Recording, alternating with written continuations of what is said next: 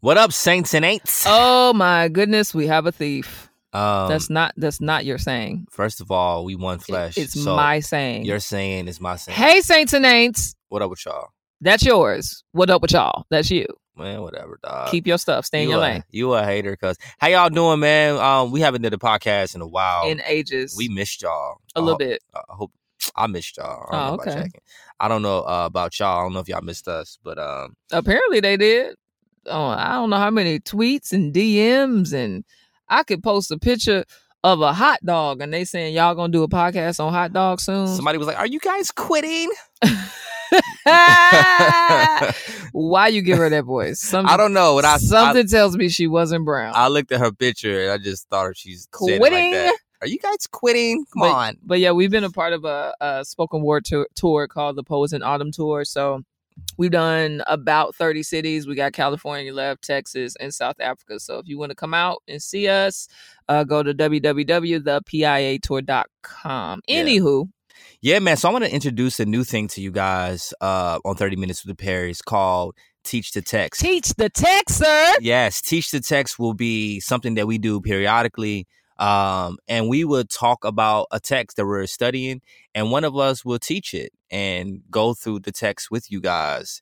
And um, me and Jackie, we're both teachers. We both love the Word of God. We both love studying the Word of God. So we thought it would be beneficial for you guys to, uh, yeah, experience this um, this series with us. Yeah. So today I want to talk about the book of Jude because Jude because my- is my homeboy. can you stop interrupting me?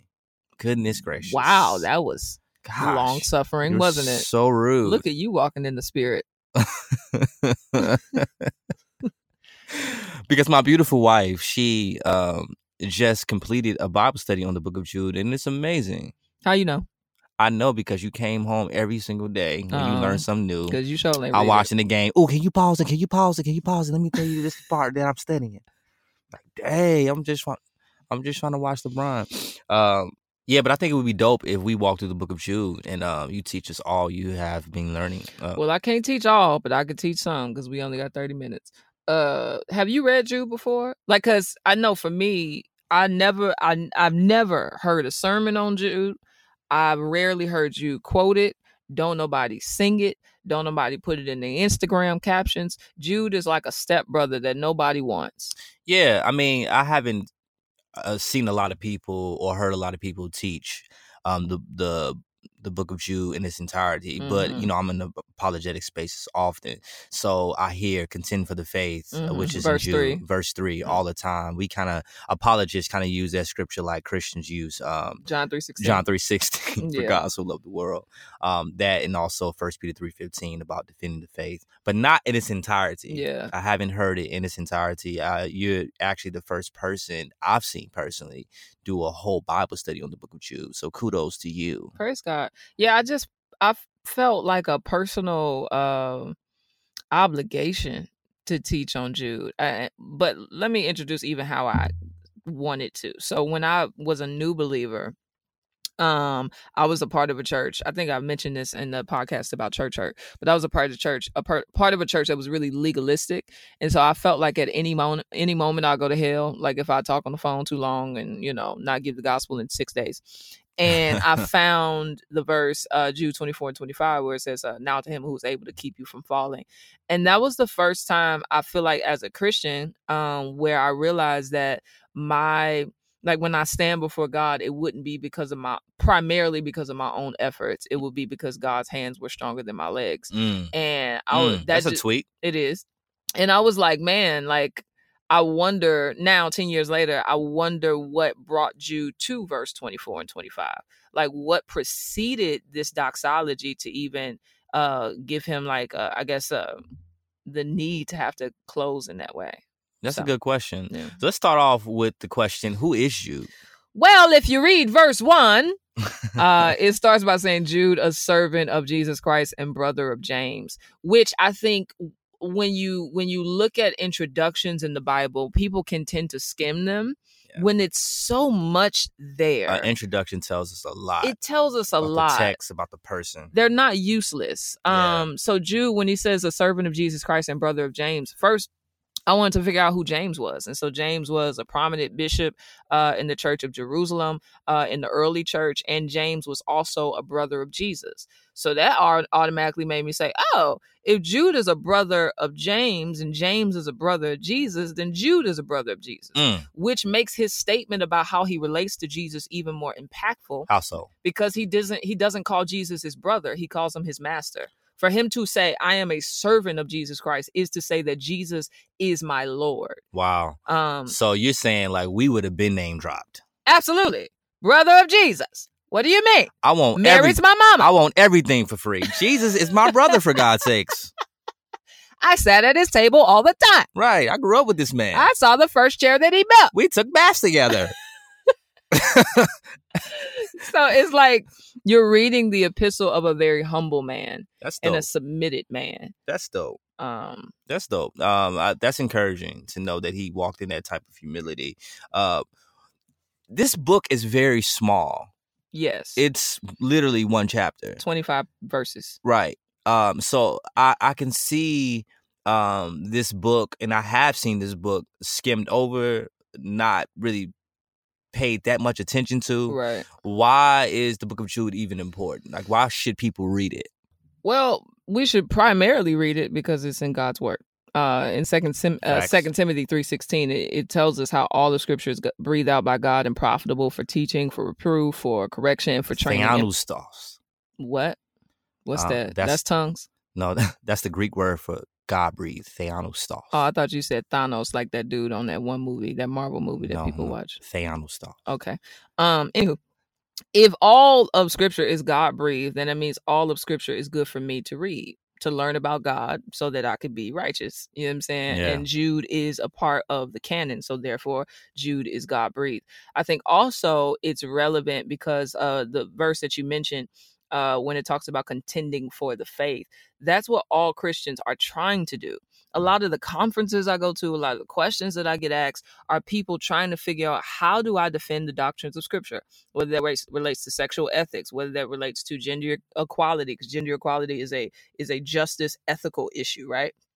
Uh, whether that relates to how do I what you do talk to Mormons and Jehovah's Witnesses on the street who believe that Jesus is just just a man or merely a prophet, but not also God. Yeah. Um, and so Jude is telling us, no, this is what God has actually called us to do: is to fight for. That's what it means to contend, to wrestle, to preserve, and uh, highlight and esteem and protect uh, what the apostles and the prophets have given us in the scriptures. that's good. So that's really relevant.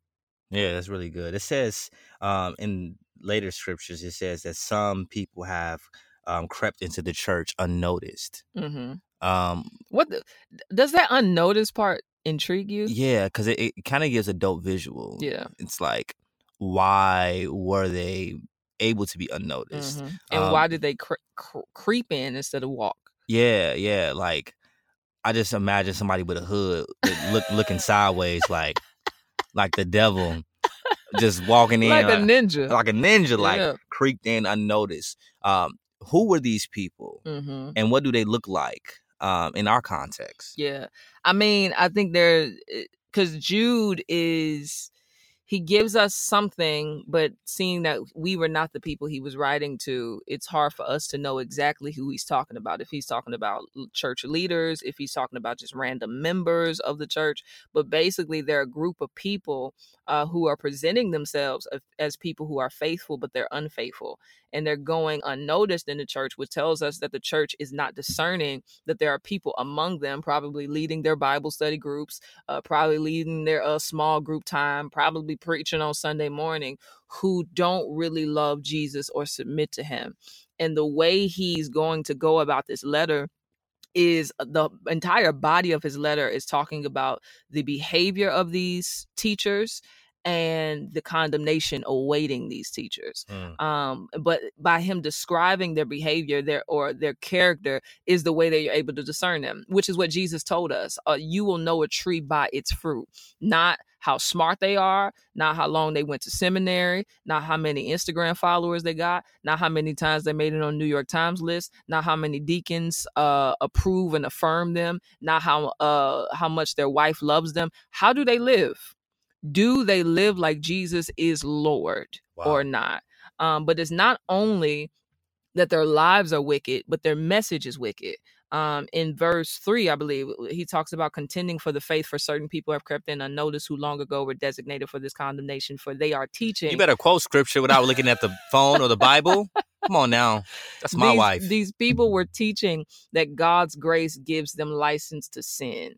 Hmm. Um, which is very similar, I think, to our cultural moment where people uh, say that God's love gives us license to sin, where we co opt an attribute of God and use it as an excuse to still walk in disobedience. That's good. That's obviously been happening throughout history, and Jude is telling us to contend for it. so That's that's dope. how you notice them. How do they live, and what do they teach? That's dope. I want to go to verse 8 Okay, because I think verse 8 is good. super complicated verse. Right, because in verse 8 it talks about the, these people and it kind of seems as if they're talking about these people in a different manner than Mhm. creeping into faith and being unnoticed.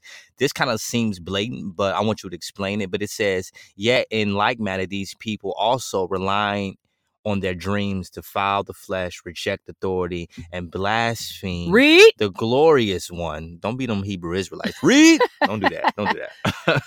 um, what does that mean? Um, when it says, yet in the yet in like manner, these people relying on their dreams. Let's deal with that. What what what does it mean to rely on your dreams? So dreamers throughout like Old Testament scripture were people who you would call a prophet or they saw visions. And so to rely on dreams is to say that these were people that trusted in their visions for their authority. Mm, You know, so so they they the would word of God. yeah, they would so it's it's kind of like um a lot of these false religions have come up from people who say they had an interaction with an angel or with God that told them this revelation that has nothing to do with the Bible. And Yeah. so they were trusting in what they saw Yeah. or what they say they saw. Like Joseph Smith in the 1800s, who said that God came to him in a dream and said and told him that the word of God has fallen away and needed to be restored, and that's essentially how he wrote the Book of Mormon, or how Ellen G. White with Seven Day Adventist. Yeah, Uh, Muhammad, yes, Muhammad. he said he had a vision.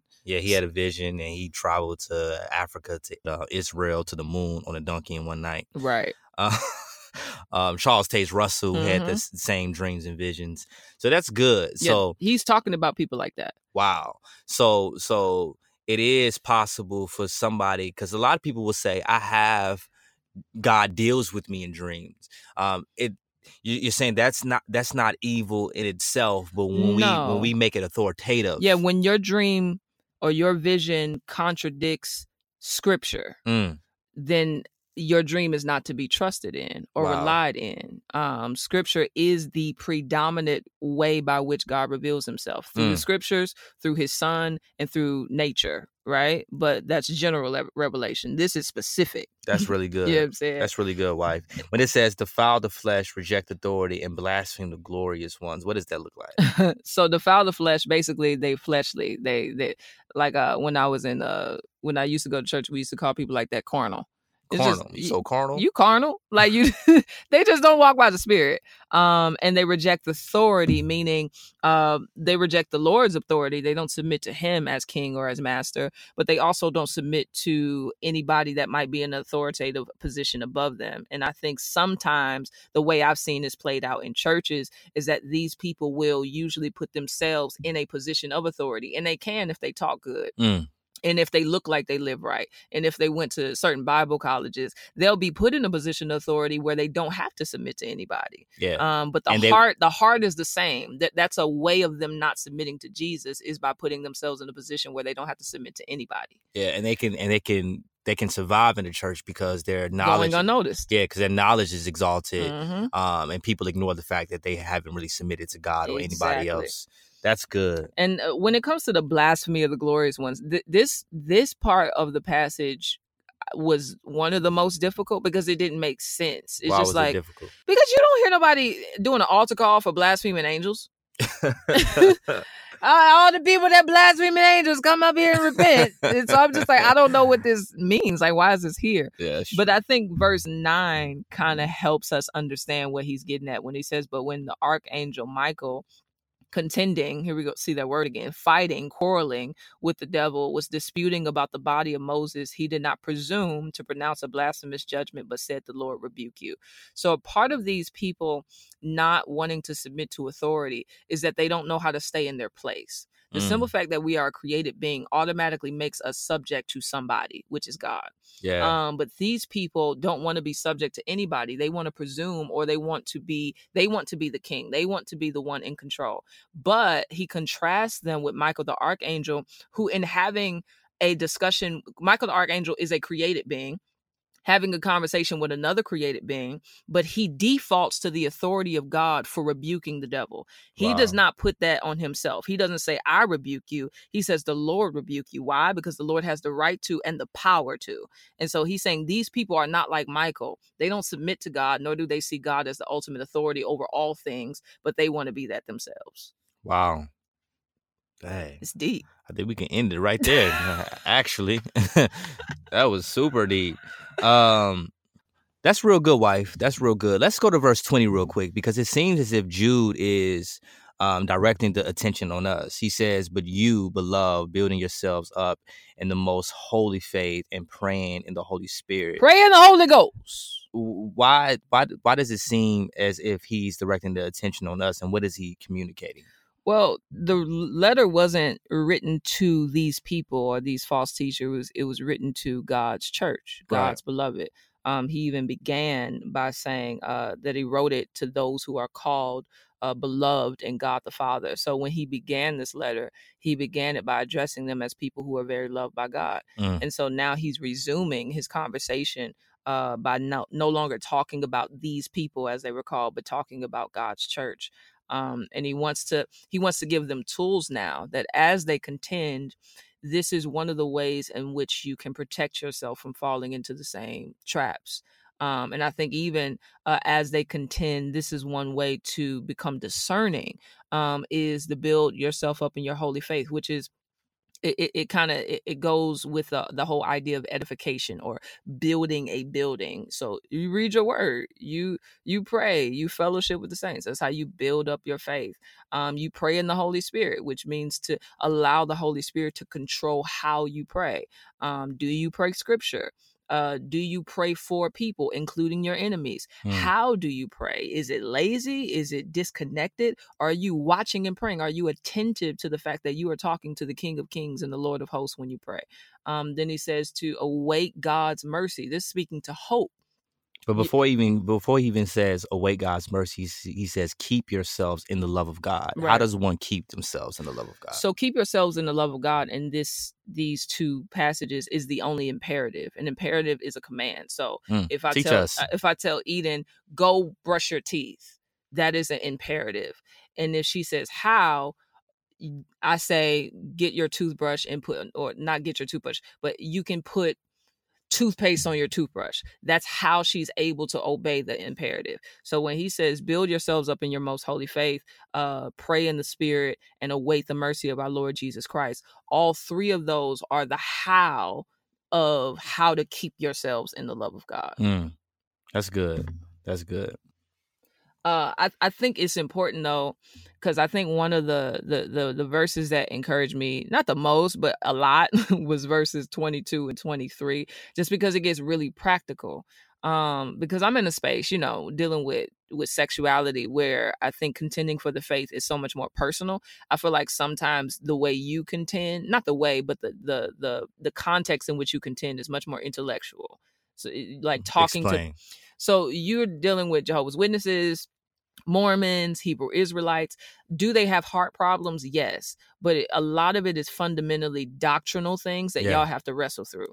Versus yeah. with sexuality, I'm dealing with people and their identity, you know, and their feelings and their affections. Yeah. It's, it's just a different way I have to be sensitive in contending for the faith with people like that. Yeah. I, I yeah, because I think it's a difference when somebody has a, a totally different framework about who the person of God is and um, how do we come to know God, or, or we uh, opposed to how you're dealing with somebody who has um, certain ethical problems Mhm. or um yeah so I, I think it i think because of that it looks differently so you have to kind of break down what somebody believes in another religion before you kind of get to their heart hmm in a lot of ways but in the spaces that you're in um, when it comes to you know sexuality homosexuality how does contending for that faith look like Well, I, I I think in general, honestly, I think what Jude offers us is something crazy and dope because he says, one, have mercy on those who doubt.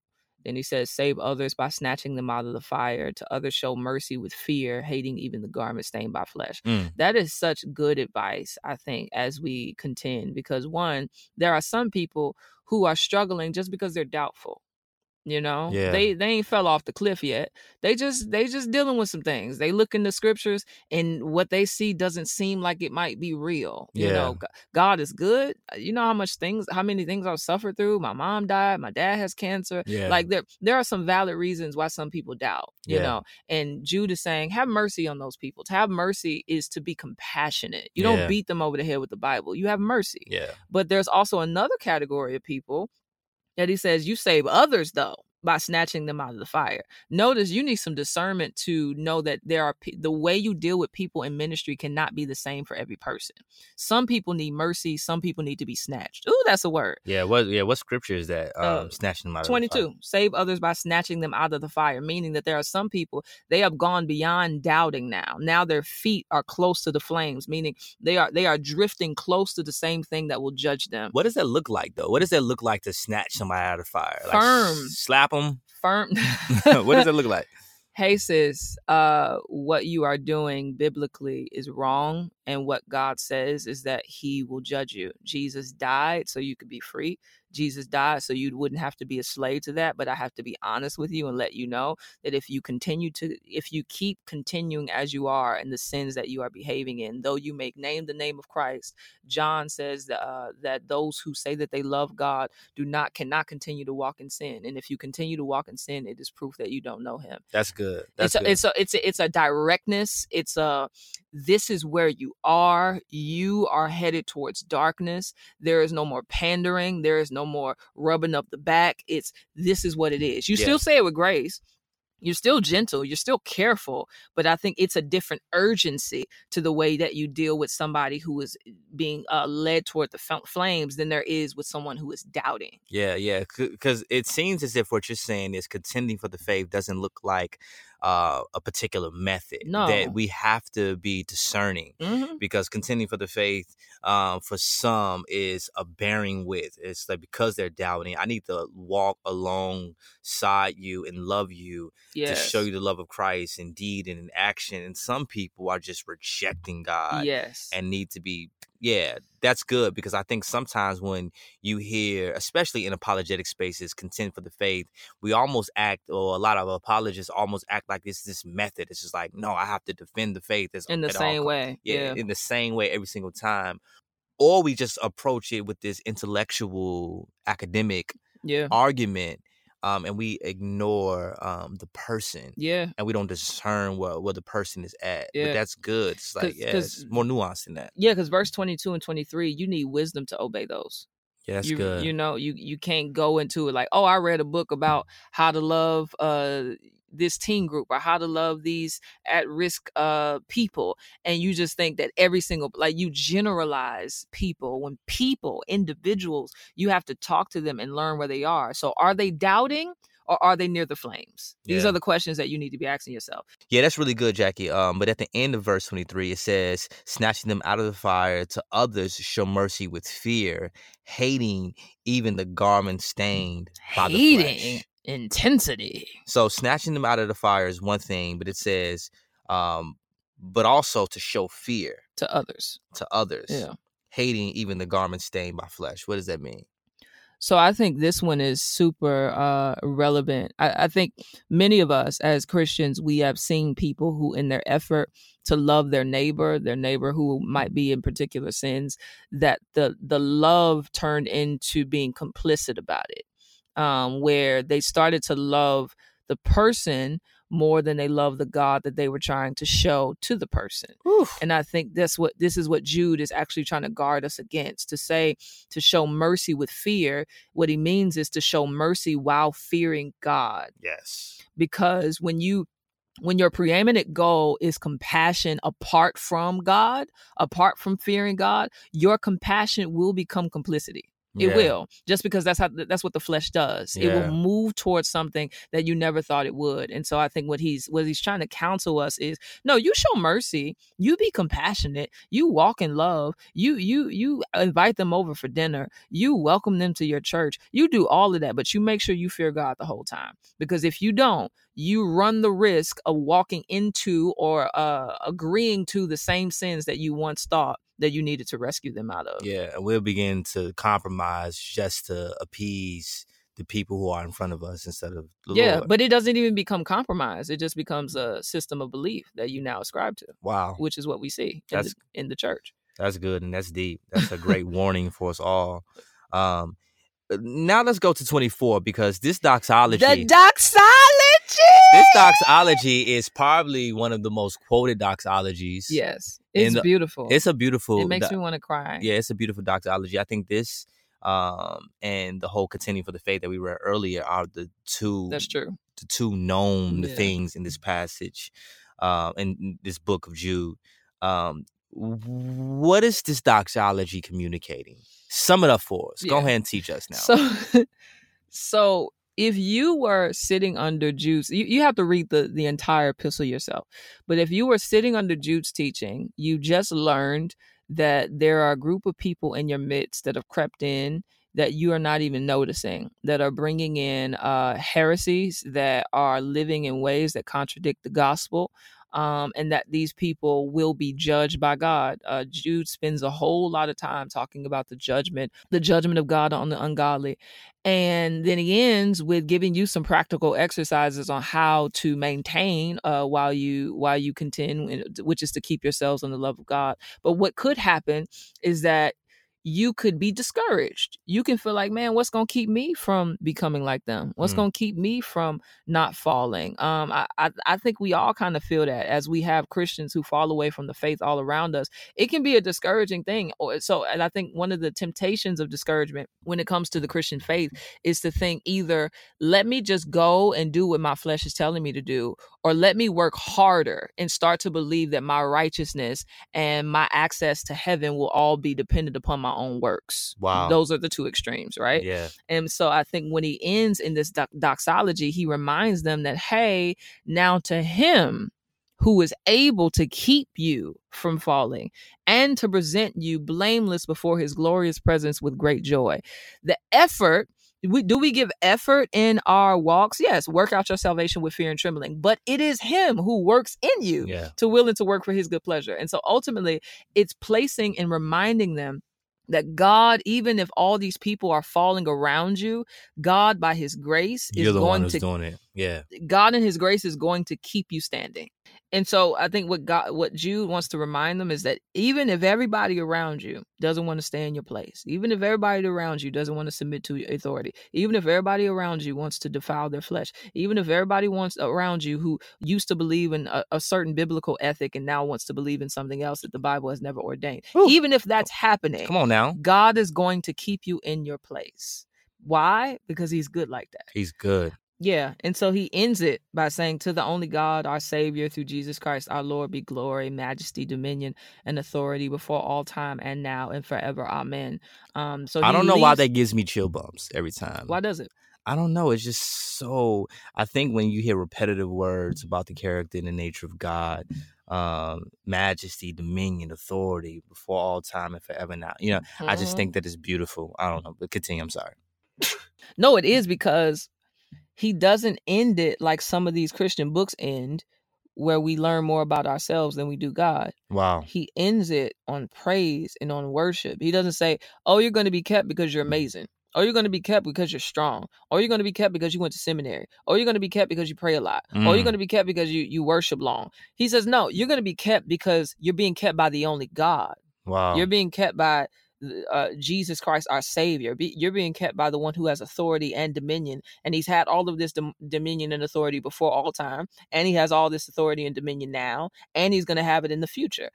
so you are Mhm. being kept by someone who is infinitely stronger than every being in the entire universe. Woo! That Come on now. that should do something to your faith. I will pull one of your dreads out. out Please here don't. teaching like this. Please don't. That does something to your faith to be reminded of the sustaining power of God. Yeah. And I think it encourages us as we're in this world that so desperately wants us to find so many different alternatives than Him.